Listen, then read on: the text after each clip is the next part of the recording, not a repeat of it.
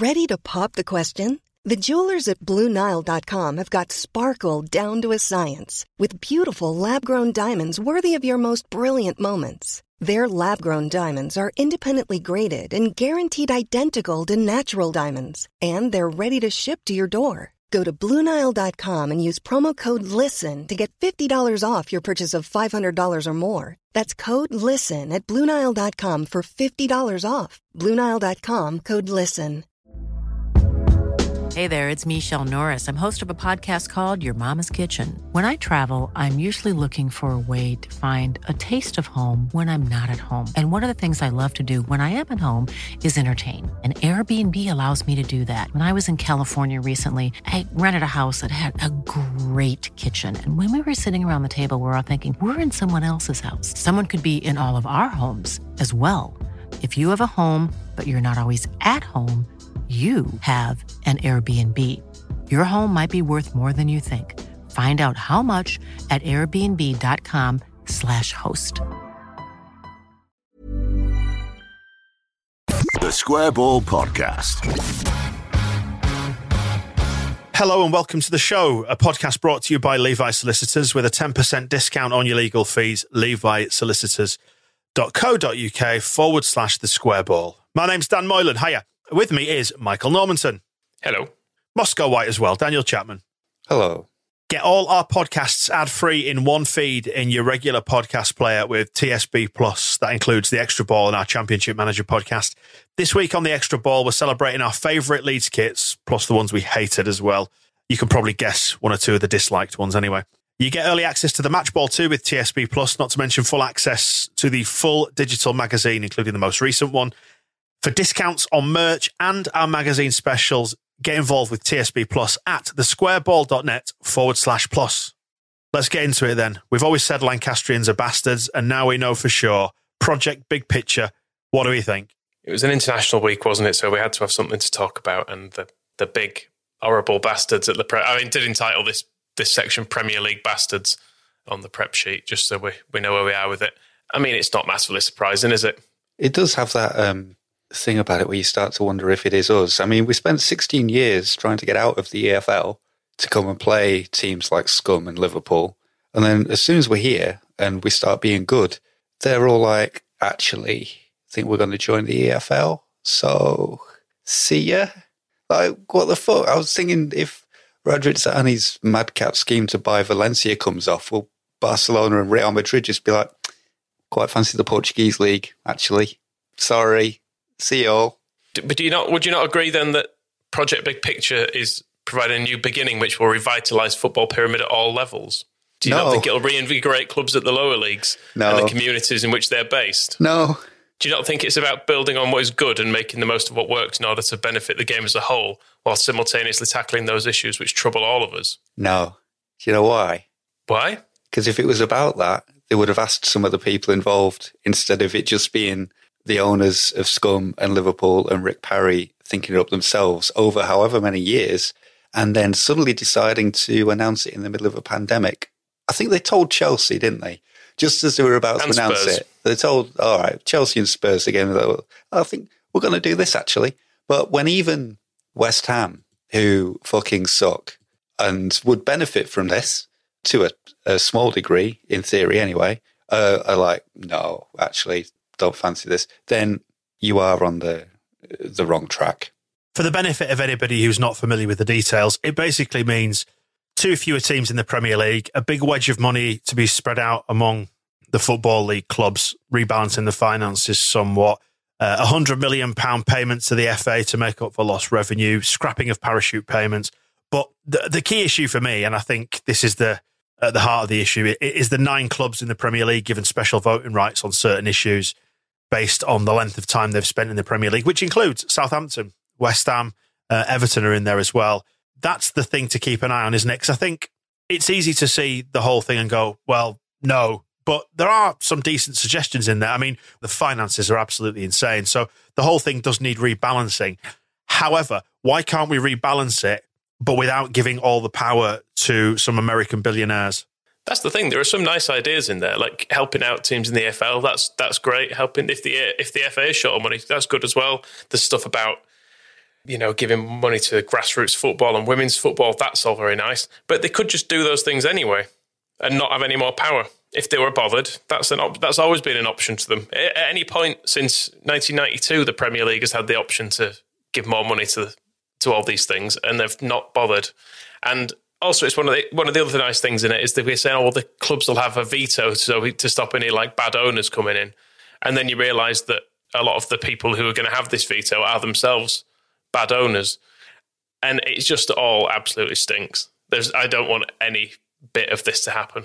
The things that sound good about it that Dan listed, and then you mentioned the one that is kind of unassailable is the I think it's 25% of broadcasting deals to the EFL, which is a huge increase on what they have now. The maths on it do reveal that it won't actually cost any of the top six clubs anything because they're expecting to make it back from European matches and the reduction in the number of games adjusts the calculations. So they're not actually giving any money away, but there would be more for the EFL. The other aspects to it, the, the payments that are being called grants, um, the rescue fund and the hundred million pounds going to grassroots and women's football. The women's football one is a is a really interesting one because it kind of is a good way of seeing what the direction of all their intentions are. So there's 100 million pounds to women's football and grassroots football. So immediately the women's game is being just lumped in with Sunday League and kids and parks and, and is not actually being given its own uh, deal at all. And where it is treated separately is where um, it's basically told to piss off. The FA currently manage the women's Super League, and the idea is that they would no longer be doing that. The women's game would become independent. And um, what does independent mean? It essentially means nobody involved in the men's game is paying for any of it anymore. And I think there's you see that happening to the women's game where it's like here's under a million quid, you can share it with a, a local kids team, and then just don't fucking bother us anymore. And it's the similar idea with the EFL money. 250 million quid. And then after that, do you mind just going away? Because we don't want to give you any more after that. You'll, you'll have 250 million. So leave us alone. Rick Parry talked about this. He said, um, This is genuinely about power with responsibility. Of course, we'll look for safeguards. We can't guarantee it's going to be in place forever, but we couldn't guarantee that when the Premier League was formed. Uh, uh, so basically, having given this money, they then give themselves the right to never give anyone any money ever again. It's a one. It's a one hit deal. Is this? Which is all down to concentrating the power with six clubs. Which the thing about it being the nine longest serving is a complete red herring as well, because the the voting power you would require a majority of six. So it basically needs the big six gang together, and then Southampton and West Ham and Everton just get ignored. But but they are they do get a vote. It just doesn't count for anything whatsoever if the other six teams all agree. And the opportunism here, this has been being cooked up for several seasons by the sounds of things. Uh, Scum and Liverpool's owners and Rick Parry have been talking about it, uh, which is they're presenting that as as one of the good things about it. We haven't. This is you know we've been given this detailed consideration for a long time. Well, in that case, why announce it now in the newspapers without telling other Premier League teams or even other football league teams? And also, what's all this stuff? The two hundred and fifty million pound COVID rescue funds. How come they're in there? You've not been talking about that for three years. So if COVID hadn't happened, I'd, I'd be interested to know what the deal was going to be if this had been announced in February. What would be there in terms of rescue funds and uh, payments to make up for lost revenue? Would any of that have existed? What was the plan if there wasn't this need to rescue the teams? And how much of this has come about because there is a need to rescue half the fucking football league, and in return for saving them, you get all the power.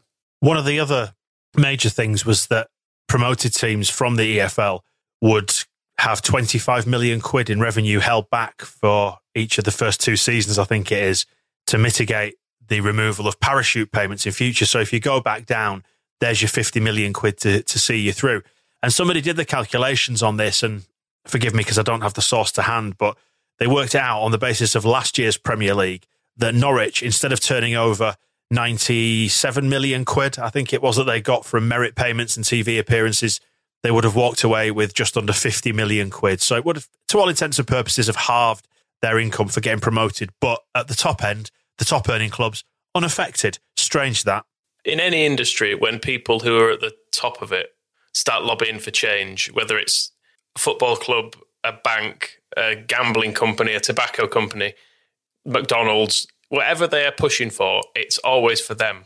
Look at the people proposing it. If this was coming from the Football Supporters Association or someone who, like a grassroots organization that looks at what fans want and what the actual heart of the game is, they wouldn't be proposing this. Look at who's benef- who's going to benefit from it, and look at who's proposing it, and just don't even give it a second thought. I would be astonished that anyone is falling for this, but I have seen bizarrely a few people defending it. The problem is that it has those good things in it.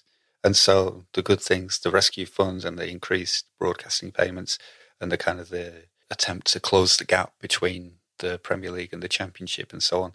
There are those good things in there. But I think the message has to be you can have the good things in a completely different deal. Someone else can propose the good things without all the shit that comes along with this deal, which isn't even a deal. I mean, it's a proposal from three people. And one of the things that will be interesting to see how it continues is whether this talk of uh, Rick Parry wouldn't comment on rumours that they would break away from the Premier League and join the EFL if the top six didn't get their way. But how committed Liverpool and Scum and Parry are to making this happen is going to be interesting over the next weeks and months and see just how far they go to try and put this through. Because the response, although there have been those people who's quite like the sound of some of it, you've got the Prime Minister saying it's wrong, you've got the government saying it's wrong. The Football Supporters Association have just uh, put out a statement describing it as a cyanide pill. It's a sugar coated cyanide pill. Is their headline of their um, of their response. The insatiable greed of a small handful of billionaire owners cannot be allowed to determine the structure of football in this country. And it goes on like that. And the response, uh, many people, is, is along those lines. And the FA, who still have the golden share that can block changes in the Premier League, are making noises that they're going to use it, which then opens the door to this breakaway business. So, how far any of that goes. But as Michael mentioned then, and with mention of the Football Supporters Association, fans do get an absolutely minor mention way down the bottom. I think we're even lower than women, which really shows how far down the priorities we are in the uh, the eyes of the people cooking this up. Because I don't know if there's uh, if there's many things that give them less reason to think than women's football and fans. But a fans charter, there'll be a fans charter so that'd be good. Oh, and, and 20's plenty. Which, I mean, there's fucking, there's already, that's happening. This isn't new. Those aren't new ideas to help football supporters. It's just, uh, do you want a charter? Yeah. Uh, which is another thing that you can put together. You can have some uh, focus groups, get some um, fan liaison officers to, to work on it and then just fucking ignore it. So it's everything is baked in of uh, they're essentially buying the right to ignore everybody in the future and they can fuck off. Don't you think that Scum now have just obviously decided they want to help smaller clubs? Do you think, I think that's their aim? Having watched clubs on their doorstep like Bury and Stockport and Bolton and Wigan and Northwich Victoria kind of go to the wall. Do you think maybe after all of that they've gone, ah, maybe maybe we should do something to help. Maybe we do care about the community. If only they sign over all of their assets to us, we might we might be quite happy with that. I think they're going to throw all their support behind FC United of Manchester, aren't they? It's definitely on the agenda. While we're talking about other bastard moves, let's have a rifle through pay per view and the fact that we're going to be asked to pay more money to watch the remaining matches. Which, I mean, I'm not sure how I feel about this because I would quite happily paid per view at the end of last season to see us getting promoted, but it felt different paying it to the club for LUTV coverage of our games in a, an unprecedented time. We are still in that unprecedented time but something doesn't quite sit right with the money flowing through BT Sports and Sky Sports accounts, does it? And the amount of the payment being 15 quid. People are up in arms about it, but I quite happily paid a tenner last year per game to Leeds United. So what's different? I think last year felt different because it was an unprecedented time, whereas everyone should have foreseen that this was about to happen. The games were free last year. They just basically stuck all the games out. So people got used to having it for, well, I say for free. Obviously, the, the ones on BBC were free. Everything else was contingent upon a subscription of some sort already being in place. But the thing is with the football league things as well, for ten quid or whatever, there was some work going into that. Like particularly lower down the pyramid, if there's games being broadcast from like Accrington or something, that game isn't being filmed other than that. Whereas this is all just happening anyway. All these games are going out somewhere in the world, and then for the benefit of sticking that exact same feed on a British telly, they want fifteen quid for it.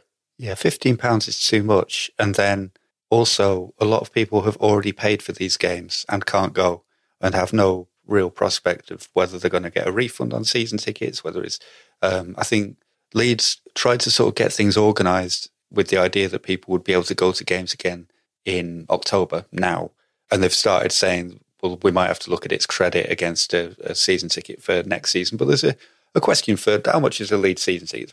500 quid, isn't it? Round, round figure. When people who've bought those are actually going to either get to see a game or get the money back is completely up in the air. So if you want to see that game that you've paid, you have paid to watch Leeds play whoever at Elland Road. If you want to see that game, you now have to buy a subscription to whichever of Sky or BT Sports has the rights to show that one on pay per view, and then pay the £14.50 on top to buy it for pay per view and you you paid for it last in very good faith at a point where you know why did anybody buy a season ticket in the middle of the pandemic? We all knew that it was going to be a, a problem down the line, but I think there was a certain amount of trust involved where. Well, they'll probably sort us out. You know, if we if we're seeing, you get a code, and that was what actually worked very well in the championship. Tenner was a, a reasonable price to watch the match, and if you had a, a season ticket, you got a code to watch it for free, which is perfect. It's it basically replicates the experience of going to a game. Season ticket holders go in, they've already paid for it, so they don't hand over any cash. Somebody who isn't a season ticket holder pays to buy a ticket to, to go as a, a one off. So just replicating that is the perfect solution. And I don't think anybody would be complaining if the deal was the game is going to be shown live on LUTV. If you've got a season ticket, you get a code for it. If you don't have a season ticket, it's a tenner. Fine. The problem is, and this is where it kind of is related to Project Big Picture, is there is mentioned in that clubs having a certain amount of games to sell themselves on their own club pay per view channels. That model is something that Scum and Liverpool and the likes of them would prefer because they think they can make more money selling their European matches around the world without having to negotiate and without having Burnley and Watford matches, dragging the overall price of the broadcasting deal down.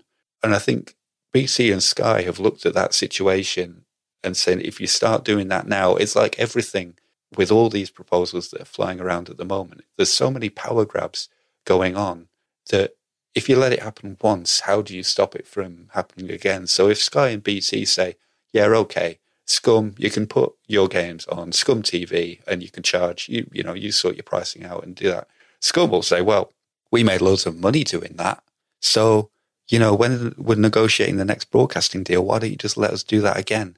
And we don't have to deal with you because this seems better. And then suddenly Sky and BT have got all their subscriptions and everybody's who's signed up to buy a subscription to them so they can watch Scum is going like, well, don't need Sky and BT anymore. So there's a lot of protectionism. I have a feeling that that is why these games have ended up on Sky and BT is to make sure that they remain associated and essentially in charge of broadcasting the game in this country. And that does, it puts us people who just basically want to watch a match in a really awkward position because you don't want to support Scum's Project Big Picture plans to steal all the broadcasting money and keep it for themselves.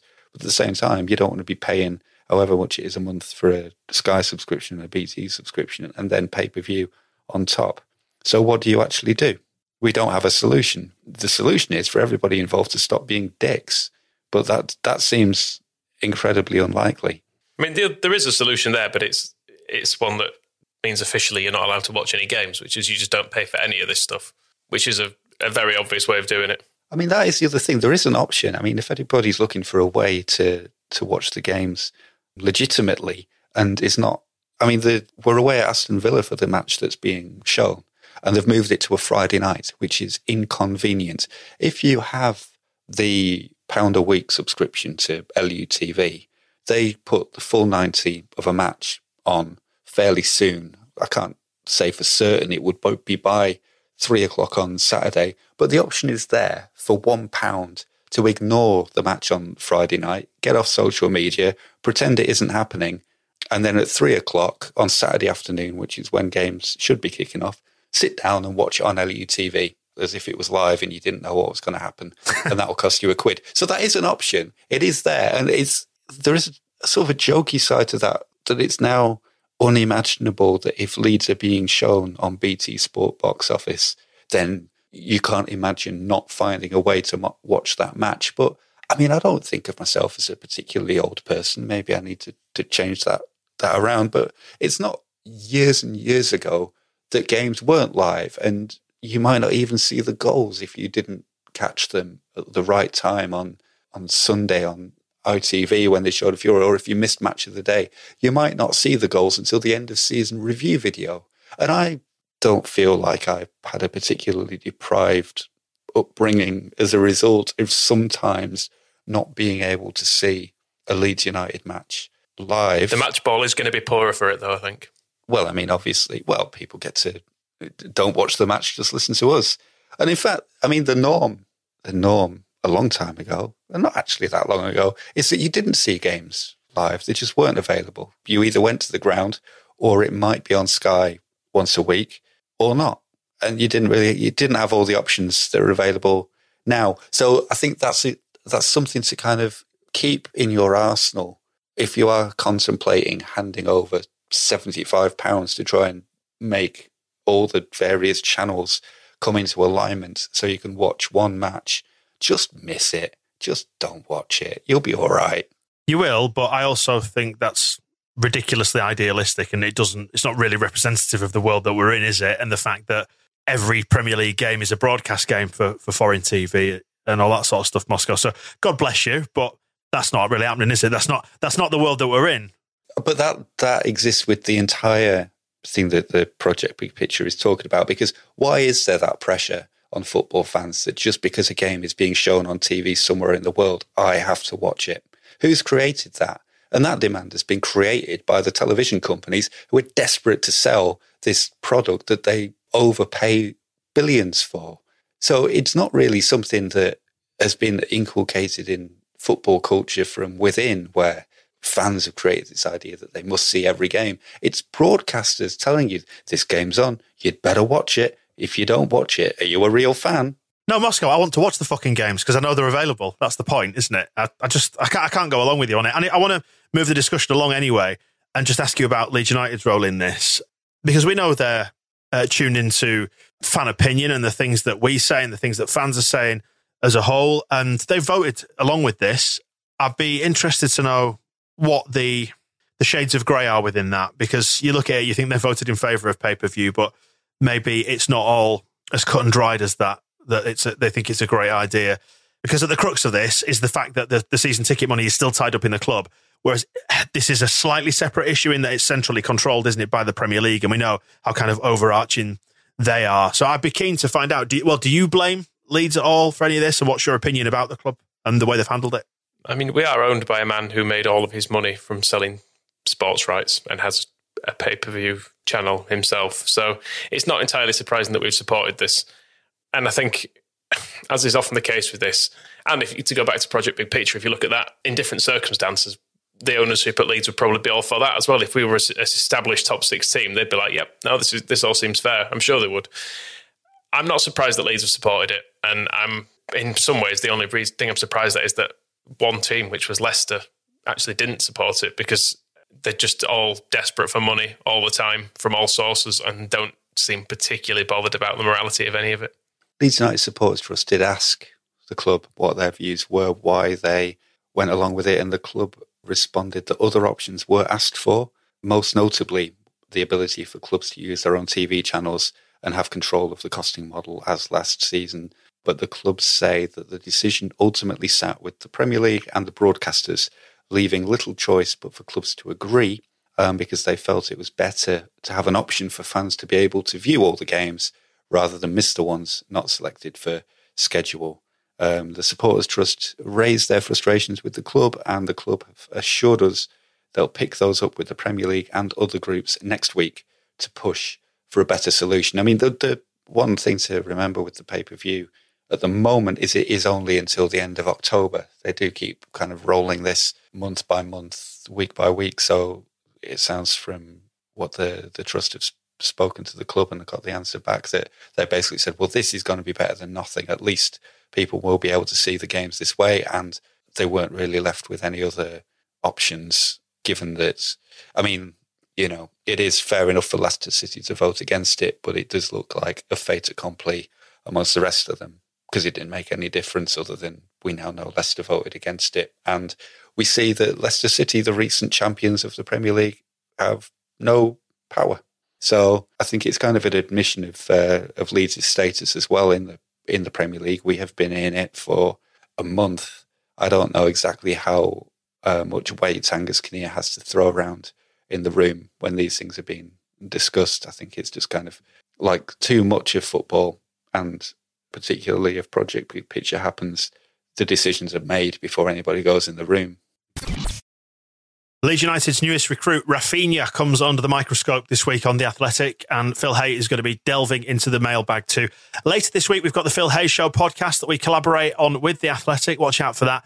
And there's a podcast out uh, this week too called The Next Big Thing, and it's going to be on the Phil Hay feed, an episode all about Stuart McKinstry. You can get your eyes on Phil stuff, Premier League coverage, and the world of sports right now on The Athletic for a pound a month. Head to theathletic.co.uk forward slash the square ball. So, no football to review this week, international week and all that, but we have had players playing and some of them getting injured as well. It's been lovely from an English point of view to see Kalvin ascend to the first team uh, for England, and obviously Tyler Roberts played against him uh, for Wales. However, we've got a couple of knackered ones as well. I just think this whole international break has confused me massively. I don't it feels like England qualified for Euro 2020 about a year ago, and then we're playing a qualifier, and and then other teams are still playing playoff games to come, and then there's some Nations League games mixed in, and I think everyone's forgotten what the original point of that even was in all of this. Like, it just feels like a stupid thing to have been doing at this point when people can't like see their own families unless they're in a garden and there's only a few of them. And then at the same time, hundreds of footballers are being needlessly moved around the world and picking up injuries to play in a Nations League competition, which I'm not even sure it fits in with anything anymore. I was very confused by, and I still am confused by North Macedonia's role in all this because they they won their game with Alioski playing, and that put them through to a Euro qualifying playoff against Georgia. And uh, this week, either Wednesday night or Thursday night, they're playing Georgia, but it's not the playoff. It's a Nations League match. And then they play them again for the actual qualifier. And I don't understand why the Nations League games, I mean, the Nations League games are kind of setting the qualification for Euro 2024. No, it's the World Cup. This is actually technically the World Cup 2022 qualifying that we're in now, isn't it? Isn't that separate as well, though? I think it's maybe like 20%. It's like half you you get to send like seven players if you win this, and then you can make it up to a full team if you go through the the qualification as well. I mean, I'm the same as you. I, I was completely mystified because I expected, um, you know, when the everybody was crowing about getting through to their um, their playoff matches. I thought, well, great. So the next games will be the playoff matches, but no, they're playing just other games. I feel like the Nations League seemed all right at one point. It seemed quite fun but football's calendars all got messed up and compacted, in Euro 2020 is in in 2021, even though we're still calling it that. And it just, I feel like they should have just decided to call it a day for a bit. Yeah, I mean, the good news is I've just looked at North Macedonia's fixtures. So they beat Kosovo last week. That got them through to the playoff. Then they drew 3 3 with Estonia, which was a Nations League match. They're playing Georgia in a Nations League match Wednesday night. And then on the 12th of November is the playoff with Georgia. So there'll, there'll be another international break for that. And then once they've played that playoff, three days after that, they're playing Estonia. And they appear to be playing Armenia the day after. So this really hasn't helped me get my head around. anyway, they're at home. They're at home to Estonia on the 15th and away to Armenia on the 16th. Surely that's not possible. Poor Ali. I mean, we're worried about players getting injured if they're dragging Alioski from Macedonia to Armenia and making him play 180 minutes. I'm guessing that was a game that was arranged in case they didn't qualify for the playoff, and it, that will then be cancelled. You would think anyway. Although who knows? Well, commiserations to the Republic of Ireland who didn't make it through in their playoffs. Uh, Northern Ireland, however, did. Stuart Dallas scoring in that penalty shootout uh, against Bosnia and Herzegovina. So Bailey through. Peacock Farrell saving one. I mean, yeah, saving one. And did you see him shithousing? It was the first one, wasn't it? You see him shithousing the uh, the Bosnian striker, whoever took the first penalty, pointing to where he was going to put it. And he did put it exactly where he said, but he didn't save it. That was a little bit unfortunate. So the North have secured themselves a place in the playoff final for the Euros that took place last year. And uh, um, congratulations to Scotland and Spain for securing broken groins for our centre backs. Just to demonstrate how pointless this whole thing has been, Liam Cooper played 120 minutes as Scotland drew nil nil with Israel, which did put them through to the because um, they won on pens. It did put them through to the the playoff final. In those 120 minutes, I'm guessing neither of you watched this. Can you tell me how many shots on target there were? 120 minutes. None. Any advance on none, Moscow? Minus six.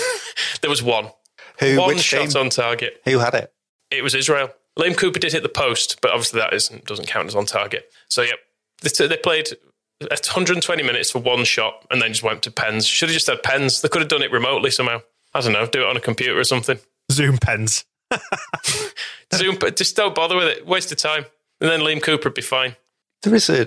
I was thinking about this with both Cooper and Llorente doing the groins on this. We've not had as many internationals.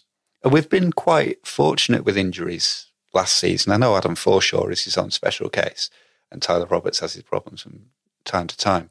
But one of the big concerns about Bielsa is always how hard he pushes them in training, and you know, murder ball is more competitive than a match, and blah blah blah. But he he does get away with it without constantly just hurting his own players, and that's not by accident. You know, the physical demands and the the loads that he places on his players in training have been honed and calculated over years of doing this, so he knows exactly what he's doing, how to train them every single week without injuring them. You go away with Scotland and you've got Steve Clarke has got you running, you know, from one broken oven to another up and down the pitch. And it's suddenly a completely different form of training. And I'm wondering if that just knocks our players out of alignment, that it's not the carefully calibrated training that keeps them healthy. It's the shit training that fucking Steve Clarke does that hurts them and breaks them and makes them feel pain. Luis Enrique doesn't know what he's doing either, does he? He's never been at any big clubs. And I mean, how much longer has uh, Kalvin Phillips got to endure Gary Southgate? Although it is nice uh, to see that Kalvin was brought off the bench to make sure we beat Belgium, who are the highest ranked team in the world. I think there's a. I was quite reassured by the Wales game that Kalvin played, the whole thing, that when you looked through the match reports, he was hardly mentioned nobody really said anything about him. And he got seven out of 10 in most of the, the things. And there was a lot of kind of, oh, wasn't Jack Grealish brilliant because he did some step overs? But Kalvin, just absolute solid England midfielder, and has established him to the point that when we're trying to beat Belgium, Jack Grealish stays sit, sitting down. Kalvin, no, we need a we need a competent. He's coming on for Jordan Henderson, and that's status. He's established himself after two matches that in his third, he is now the one that Gareth Southgate looks around at his bench and goes, I need Kalvin Phillips in this game. So he's he's done very well. And Jack Grealish, still shit. You just reminded me in that, that Wales game, something else odd that happened, which again just added to the, my opinion that this shouldn't be happening. It, didn't England play about eight right backs in it? I'm sure there was Trent Alexander Arnold, there was Kieran Trippier and Walker, I think, were all in the team. And it's like, what? Why is there so many? Why? Why? why you, you, the thing with international football is you don't get stuck with a bag squad. You can pick a balanced squad, so you you don't end up with like loads of left backs or whatever. But uh, just let's just not do this again. Can we all agree? Let, I'm perfectly happy for Kalvin Phillips to go and play in tournaments and in games that matter. But for these ones, I'd just rather he didn't bother. Well, we do know that Berardi's back at Thorpe Arch, um, been there a week or two now, um, continuing his rehabilitation place on the bench against Wolves, maybe um, with a lack of centre halves. Wouldn't bet against him, would you? It would be uh, stroke cock in the first team. That's the options, isn't it? Or cock stroke, whichever way round people like to do it. Returning to domestic matters then, and the domestic transfer window closes in a few days at the time of recording. At 5 pm on Friday, the 16th of October, is the domestic deadline. That Cantwell link hasn't quite gone away yet, has it? I, wonder if it's just not gone away because people keep asking Victor Orta about it because it's been reported online. I noticed the Pinkin, which is that Norwich thing, said um, Leeds chief confirms Cantwell interest was what they led with. But what he actually said was, yeah, we watched him last year in the Premier League but you know, we've watched everyone. It's more or less what he said. So I, I don't know. He's not denying it, but I don't think there seems to be any great interest there. Leeds chief confirms interest in all footballers. It's essentially what it is. We analyse all the players, he said. We know them really well. We analyse Cantwell in the Premier League, but it's like a lot of players we've analysed. We don't fucking want him. Maybe we do want Louie Sibley, though, who is a child at Derby who was noted for his sarcastic hand clapping in the Guard of Honour that they were made to do for us after we'd won the championship. Don't know if you remember that. That was great. He's only played 12 games in the championship, but they're said to have put, what, a 10 million quid price tag on his head? Mel Morris will probably buy him himself for that, won't he? If he's unable to sell him to anyone else, just pump that money back in. I, I don't want him. He's a jumps little shit from Derby. What could we possibly want with him? I was going to say he's probably been valued by the same people that valued Pride Park for them. As mentioned, though, Berardi's back at Thorpe Arch, so if we wanted to straighten him out, it's possible. We might have to go back and retract some of the things we've said here about uh, Louie Sibley when in a few years' time he's lifting the Premier League for us. But I don't know anything about him. He didn't look very good when we were wiping the floor with Derby with our reserves, so probably not good enough. Although there's so much money now flowing around in the Premier League, and we know that'll always be the case. So why don't we just drop this 10 million quid on him just so we can call Derby our feeder club and enjoy mocking them? It's worth doing for that reason alone, surely, no? Should we buy Wayne Rooney in this case? I'm up for it. How much? And a quick uh, rifle through the loans out that we've got at the minute. Who's gone where? We've got Jordan Stevens at Swindon. Alfie McCalmont is at Oldham, being coached by Harry Kewell. And let me just. For now, for now, they've had a bad start. I'm hoping they'll sack him soon. Yeah, I was just going to say, I was just reaching for the table. Let me just have a quick look at that. It's hilarious. You will laugh. Out of the 24 teams in the Sky Bet League Two, Oldham are the 24th team. Uh, they've played five matches. They've won none of them. They've drawn one and they've lost four with a goal difference of minus six, sitting on one point. Well done, Harry why does that knobhead keep trying to manage teams? He's really fucking bad at it. He, Crawley, he was out, wasn't it? And he was terrible. And I'm sure he's been somewhere else and he was fucking rubbish. And didn't he? Did he? Am I imagining it? But did he go to Notts County very briefly and then basically turned around when he got this glamorous call from Oldham? I might be making that up. My knowledge might be way off. I just can't stand a little prick. Just stop it. Just stay at home. He was at Notts County Joined them on the 3rd of September. On the 18th of 18th of November, he was gone. He was sacked though. Oh, okay. even better. Well, then, you know, what makes him think he should try again? He couldn't even get through the Champions League fi- final without crying. What does it make you think he can manage Oldham? I'm the same age as Harry Kewell. W- would you trust me in charge of a football league club? Yes, compared to him. I'm just looking through his record, actually. Crawley, 57 games, a 31.6% uh, win percentage. Notts County, 14 games, 21.4. Oldham, nine games, 33.3% win percentage. I mean, what do they think is going to happen? Oh, Harry Kewell, he'll attract, he'll attract some big name players, won't he? We'll get Kevin Muscat and Mark Viduka will come and come and play for us. You still hold Oldham. And also, five minutes in Harry Kewell's company, you probably think, well, actually, you know, the countryside around here isn't so bad when you get out of the city. Sack that manager and I might play for you. Other loanees that have gone out Bryce Hosannah to Bradford, who uh, lost the A658 derby to Harrogate Town um, last night as we were recording, which is which is nice, isn't it? I hope they can console themselves with that DVD of beating us in the uh, Dave Hockaday's Leeds United in the League Cup. They'll always have that. Mateusz Bogusz is at UD Logrones in Spain in the second tier, and Ryan Edmondson after some sort of miraculous Rob Price witchcraft at Thorpe Arch back at Aberdeen. He's now a, a European footballer, played in the Europa League officially. Who did he play against? Um, a team. Oh, okay.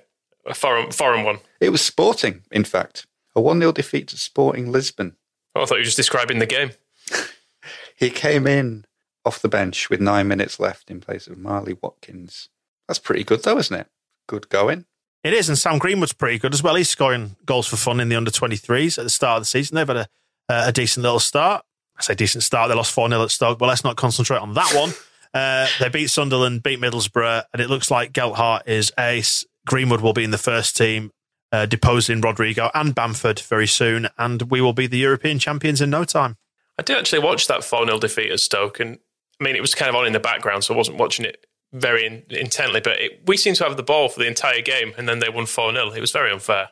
It's interesting with the impact of Joffy and Greenwood that kind of, I mean, nobody's that asked about Ryan Edmondson. Now we've got Greenwood, are they? And there is maybe a an element if you see how under 23s categories lift up. We thought all our players were dead good, and then we just go and sign somebody from Arsenal's under 23s, and he's a million times better. Joffy does look amazing, I have to say. From the, I mean, Greenwood obviously is, is putting some really good finishes as well, but the kind of all-round play of Gelhardt has been brilliant in these games. He, I can, I, mean, I don't like to use the Rooney comparison, but I'll go Gascoigne instead. He does have a bit of that about him that he seems just very hard to dispossess and can jink his way through people. That's old Rooney, by the way, not not modern quarterback fat bastard Rooney. Cool fact a crocodile can't stick out its tongue. Also, you can get health insurance for a month or just under a year in some states. United Healthcare short term insurance plans, underwritten by Golden Rule Insurance Company, offer flexible, budget friendly coverage for you. Learn more at uhone.com. Millions of people have lost weight with personalized plans from Noom, like Evan, who can't stand salads and still lost 50 pounds. Salads, generally, for most people, are the easy button, right? For me, that wasn't an option. I never really was a salad guy. That's just not who I am. But Noom worked for me. Get your personalized plan today at Noom.com. Real Noom user compensated to provide their story. In four weeks, the typical Noom user can expect to lose one to two pounds per week. Individual results may vary. Planning for your next trip? Elevate your travel style with Quince. Quince has all the jet setting essentials you'll want for your next getaway, like European linen premium luggage options, buttery soft Italian leather bags, and so much more. And is all priced at 50 to 80% less than similar brands. Plus, Quince only works with factories that use safe and ethical manufacturing practices. Pack your bags with high-quality essentials you'll be wearing for vacations to come with Quince. Go to quince.com slash pack for free shipping and 365-day returns.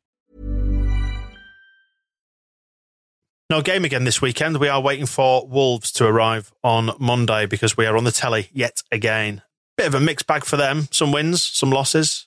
What do you make of Wolves? They've always seemed to be held up as the example of how you should tackle the Premier League. Well, they lost 4 0 at West Ham, so they should be relegated. Probably immediately. Maybe if, if that's part of um, the new proposals, that if you lose 4 0 to West Ham, you're instantly relegated, maybe I would be for it. Because you can't lose 4 0 to West Ham, can you? I mean, prior to that, they'd beaten Sheffield United and lost at Man City, which is also that all seems fair enough. But four 0 at West Ham, you can't do that. That did seem like it might be the end of the story. It should be because they have done very well with uh, Nuno Santo as their manager, has kind of lifted them from the Championship, helped by George Mendes's millions of pounds worth of free players. And I think, yeah, if you're losing to this is their second or th- is it their third season in the Premier League? Third, I think, yeah. Right. He's taken them as far as he can, can't he? If you're losing 4 0 to West Ham, the, the dream is over. You had a good run. Get Dave Jones back in time for this game, if possible. Their big threats are going to come from uh, Traore, who is an absolute animal on the wing. He's just so powerful, isn't he? I mean, brilliant footballer. What a talented guy he is. I hope Stuart Dallas can deal with him. I was remembering a, a nightmare game against Traore, and it was actually when Pat Bamford got a hat trick, but it was when Traore was somehow able to run through um, a spine of our team consisting of Lasogga, Saiz, and Eunan O'Kane. But funnily enough, he went. He just glided past all of them and was playing Pat Bamford in time and time again. But yeah, he is incredibly good and has got better since he was good for Middlesbrough. So I'm a bit worried about him, but you know, we'll see. I'm sure. Um, I'm sure slightly better equipped now. I mean, do we still do we still own Eunan O'Kane in some way? If as long as we just ensure he's not in the ground I think maybe we'll be okay. They are a decent team. And it did help that, you know, they got all that financial doping from George Mendes and the Chinese owners that Radrizzani was whinging about when we last played them. But it wasn't really a surprise that they just went straight to European places in the Premier League. Sort of a quiet threat because we we spend all the time worrying about playing Liverpool and Manchester City. If it's real that we are potentially a top ten team and outside chances of being Premier League champions, Wolves are a team we have to beat. I think this is potentially quite a dangerous game for us this one because for that reason that we you keep your eyes on those those big fixtures, don't you? And this one you don't necessarily hold in the same regard, but there is a lot of threat in this side. I mean, they are particularly good at, at counter attacks, and if you are to believe the internet charlatans WhoScored.com and their collection of data on this team, they say counter attacks very strong. So we, we, could be in for a tough night, depending on particularly if we've got a bit of a, a youthful defence, shall we say. It does also say that they play with width, but they are weak at defending against attacks down the wings. So get Raphinha on, fuck them up. Do you think we'll see him? In a few months. Not, not now. He might get on the bench, but I think even though having spent a fortune on uh, on a winger, we'll probably just see Poveda on the bench. There is a small question of who is actually going to be available and what condition they'll be in after this international break because Raphinha does have the, the advantage of having been at Thorpe Arch throughout it instead of being flown around, dragged from Estonia to Armenia and back. Unfortunately for him, also Jackie Harrison, Helder Costa, Ian Poveda, all also all there just practicing pinging crosses for Bamford. So that side of things is kind of solid. Going forward, we we know what they're about and they should be be well practiced. But Dallas and Phillips and obviously Cooper and Llorente being broken and Koch has been away with Germany. Meslier's been away with the French under 21s. So they've they've missed each other. And it could be a very emotional reunion of um, Marcelo Bielsa basically working them like dogs all weekend to get them ready for this match on Monday. How do you see this one going? Home win? Easy three points? 3 3. Why not? It was, it was too normal in many ways, was that Man City game. Only two goals. Pathetic. Let's get some more on. If you're predicting that style of match, a six goal thriller, I'll go 6 0 Leeds. All right, then I'll go for 4 2 Leeds. And any of those results, we'll, we'll tune in to see what Steve Nicol hated about it. Well, you've heard now of Project Big Picture. This is Project Bigger Picture, as we're going to rename it. What's wrong with the Premier League? Because we're not here just to make up the numbers in the Premier League. We're here to fix it. Man United and Liverpool think that they can fix it. Well, we've got better plans. right? This is Project Bigger Picture. What is wrong with the Premier League this week? It's, as we knew, it's full of grasping, entitled bastards. And we fix it by just getting rid of Scum and Liverpool. Boot them out. So congratulate Liverpool for finally winning the title, but do then say, I'm afraid that was your last one you're, you're free to leave and you're not really welcome to come back in. Finish your drinks, lads. You're, you've got, you're moving on. You're moving on. If all they want to do is talk to Rick Parry all the time, they can in the Football League. I don't think it's a matter anymore of a of a breakaway or a, a split. It's relegation. Stick them in the Championship and then enact Project Big Picture, pull the drawbridge up and say, yeah, you have to go through a complicated playoff tournament if you think you're coming back up here because you're not. It would be good if the plan for them to resign and join the EFL, if everyone, if the other six said they were doing it and just let Scum do it, and then went then just do it. They've actually done it. We've tricked them. We've tricked them. They have to play Derby now. The Wayne Rooney Derby.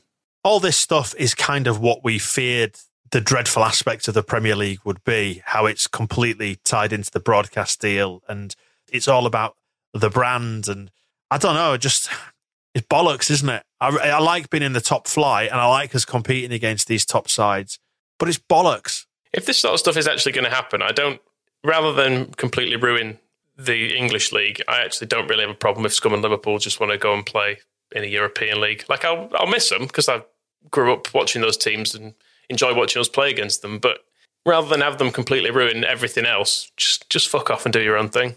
It's fine.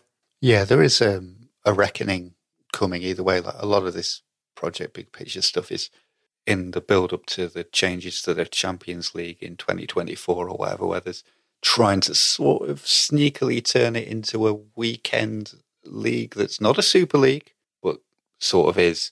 And it will be interesting to see if we're even allowed to watch football matches in person by then, and if so, which teams we want to watch and what the whole thing's like. I mean, if we've won uh, how many seasons away is that? Four? If we've won four Premier Leagues in a row it's maybe Leeds United will have a little bit more power. Just looking at the table, you've got Manchester United currently sat in 16th position. So under these new regulations, we wish them well in their playoff final against the EFL's uh, promotion candidates, the Wankers. I mean, that would obviously be the, the other thing that would be changed then once the, these clubs do get the voting rights is that they go, oh, and none of us can go down. Are we all in favour of that? Never going down? Lovely stuff. Yep, all agreed. Brilliant. Levi Solicitors sponsors the Square Ball podcast, and as a result, you can get 10% off your legal fees. It's a Leeds company with tons of experience and offices across the country, and they've got specialists across multiple areas of law, and they are ready to help you. And whether it's moving house or you want to make a will, they'll sort you right out. Fees transparent and fair, and a 10% discount for you too if you get in touch at levisolicitors.co.uk forward slash the square ball. Heroes and villains now. Then first, the Ken Bates Villainy Award. Uh, Ken Bates gets a nomination. Those are the rules for this part of the show. What's he done now? I mean, he's not there to support it, but Chelsea's Ken Bates would have been massively in favour of Project Big Picture, and he would have probably put himself in charge of it in some way and um, definitely be looking after the funds. I think Leeds United's Ken Bates would have been all over it as well because he would have seen that one-off payment to the Football League, and I think that would have appealed to him. Doesn't matter too much about the long-term plans, but some cash coming into the club for free that I can have. Yes, vote and build a hotel. Right. Um, we've obviously got to nominate Liverpool, haven't we? And do we do we want to nominate Man United? Well, we expect it of Scum, don't we? They've been this corporate entity for a very long time, but Liverpool have got this big, so special, and all that that goes on with them. And look at Klopp; he's such a he's such a man of the people, and all that. And then uh, essentially, they just represent the same as Scum, is what it boils down to at the end of this. So, sorry, Liverpool, you know better than Scum. I mean, it did have that aspect at the start of the pandemic when they tried putting all their stuff on furlough and then had to take them off again. And don't forget as well, you were talking about the attitudes towards women's football earlier, that the way they were running their women's team and they have that one one club, all one club, uh, was such a disgrace that Neil Redfearn basically forced them to give decent accommodation to the players and then quits because it was such a shit show. Liverpool fans would like to think that this is not how Liverpool are. Fucking is. We need to dish out some shade for Steve Clarke and Luis Enrique for injuring our centre halves. Two peas in a pod, very much, those two, Steve Clarke and Luis Enrique. Sick of them. Steve Clarke, of course, as well, going away on international duty and leaving the oven on. Or did he? He's, he's not found out yet. He's still got the, still another game, isn't there? He's, he's absolutely, his nerves are shredded for worrying about it. It's how uh, Cooper got injured. He told him to go and check and run. Who else do you want to nominate then? Uh, the EFL, it's essentially a nomination for Parry, but I think the EFL in finding someone worse than Shaun Harvey. After all these years, we didn't think it'd be possible, and we actually, I, I seem to remember we thought Rick Parry might be in some way better. Nope, loads worse. Yeah, he started off saying lots of the right things about, you know, we need to close the gap between the Championship and the Premier League, and we need a new financial plan for football, and blah, blah, blah. And then it turns out this is his fucking big plan. Knobhead. Who's your Ken Bates villain of the week? Liverpool. Yeah, I mean, Rick Parry used to be their uh, chief executive, didn't he, or their chairman for years. So it's all it's all tied together. So it is kind of a, the the Scummerpool Parry bunch. They can have the nomination and the award. On to the Andy Hughes Hero Award, then somebody who's done good by us across the last seven days. Who do we have this week? Shaun Harvey. He was a top guy, wasn't he? He may have brought B teams into the Checkatrade EFL trophy thing, and he may have been there when loads of teams went to the wall. Never did this though, did he? His lack of ability turned out to be a bit of a godsend after all. Yeah. the fact the fact Scum and Liverpool wouldn't answer the phone to him was actually saving us all over the years. It turned out. Who else? Kalvin Phillips. He just looks good in an England kit, doesn't he? And has established himself in the team, as mentioned earlier, and that wasn't always on the cards. You thought, you know, he'll have that first match, see how it goes, and will he then, you know, will he try again? I don't think he's going to miss another game now until he lifts the World Cup for the third time. Or Euro 2020 and 2021. It has been fun watching his development and also kind of tracking the world waking up to him on Twitter, where they're kind of going, "Oh, he only passes it short. Oh, he can't, he can't do long passes, and oh, what does he do? He's like a crab." And then actually, slowly but surely, people with followings, with influence, to say, no, look, he's, he's really good. The system's a bit shit that he's playing in there, but he's actually a really, really good footballer. I think playing with three back right backs and a whole midfield of, of holding players works brilliantly. I don't know why Southgate hasn't got a better job. Kalvin's great. Who else do we want to nominate? It's an awkward one. He's had a nomination before as well, but Gary Neville, considering he, he is actually paid by Sky, he did come out and say that it was a bad move by the Premier League to charge 15 quid for a game. So fair enough, I suppose. He uh, is he on a par with um, what's his face there, left back Patrice Evra, who threatened to resign live on air because he couldn't stand watching Scum get beaten. That was quite an emotional moment. He also did force Sky into an absolutely brilliant retraction as well. Did did Evra? Did you see that bit? No. He um, when they were talking about Moyes at Man United, he said something about David Moyes' daughter and and Zaha, and then Sky had to go. Just to be clear, uh, nothing happened there. Please don't Google it. Manchester Sky to issue a, an apology. I think it was Graham Souness saying something about Latin players. It, it was sort of tiptoeing around, um, don't say racial or regional or international stereotypes, but they felt the need to apologise at the very end of the programme when nobody was watching anymore. He was banging on about, yeah, Latin players, to use his phrase, going down too easily as if this was still 1993 and we're still talking about diving foreigners. Pat Bamford speaks Latin and he goes down a bit easily. very good. Very good, Normanson. To Graham Souness's uh, very limited credit, though, the um, the footage of Patrice Ever, Evra crying his heart out over Scum getting beaten and then panning across to Graham Souness watching him with a massive grin on his face. Although it only lasted for a little while because then Liverpool got absolutely thumped at Villa, didn't they? And then he had a face like he'd been sucking a lemon. Which served Souness right, the fucking backwards jerk off. And nod for Sam Greenwood. We mentioned him earlier on in the show, actually, about his Premier League Two Player of the Month award. He's been scoring for fun in the 23s. So nice work, Sam.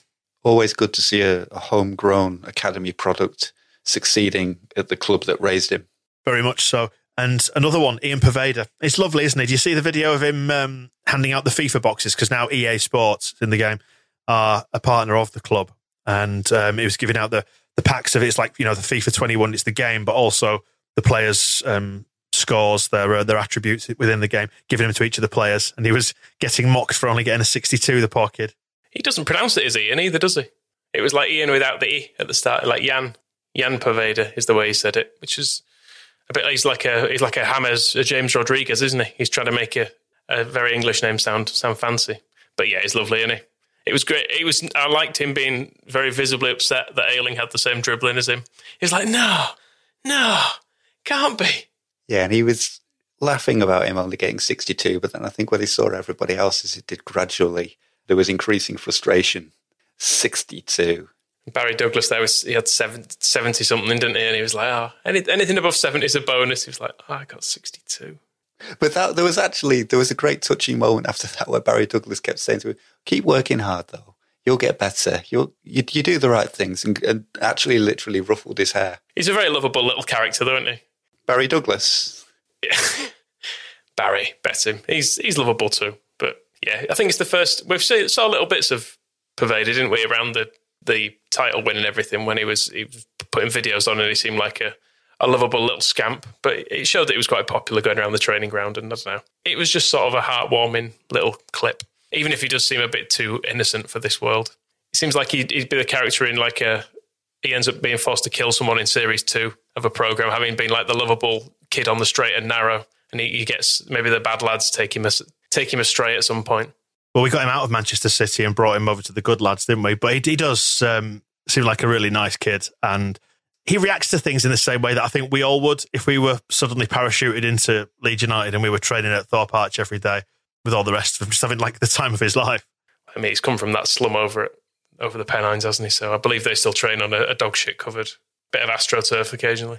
Who's your Andy Hughes hero uh, winner? Give it to Ian. Tempted to give it to Shaun Harvey.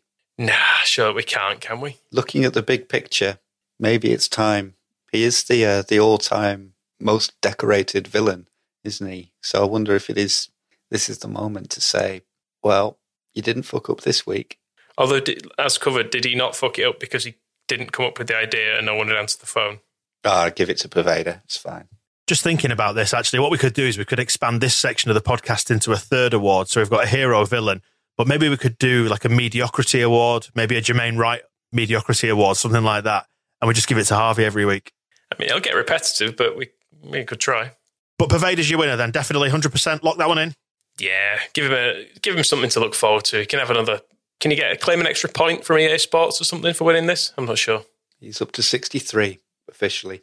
Giancarlo, you're definitely a 63 to us at very least. And that wraps up this episode of the Square Ball podcast. We'll be back later in the week with more on the extra ball. We're picking our favorite kits and our worst kits, Leeds and otherwise. Have a look at TSB Plus as well, our new digital subscription package, thesquareball.net forward slash plus. We'll catch you next time.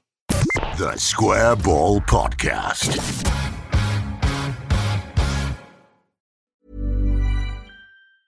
Planning for your next trip? Elevate your travel style with Quince. Quince has all the jet setting essentials you'll want for your next getaway, like European linen, premium luggage options, buttery soft Italian leather bags, and so much more. And is all priced at 50 to 80% less than similar brands. Plus, Quince only works with factories that use safe and ethical manufacturing practices. Pack your bags with high-quality essentials you'll be wearing for vacations to come with Quince. Go to quince.com slash pack for free shipping and 365-day returns.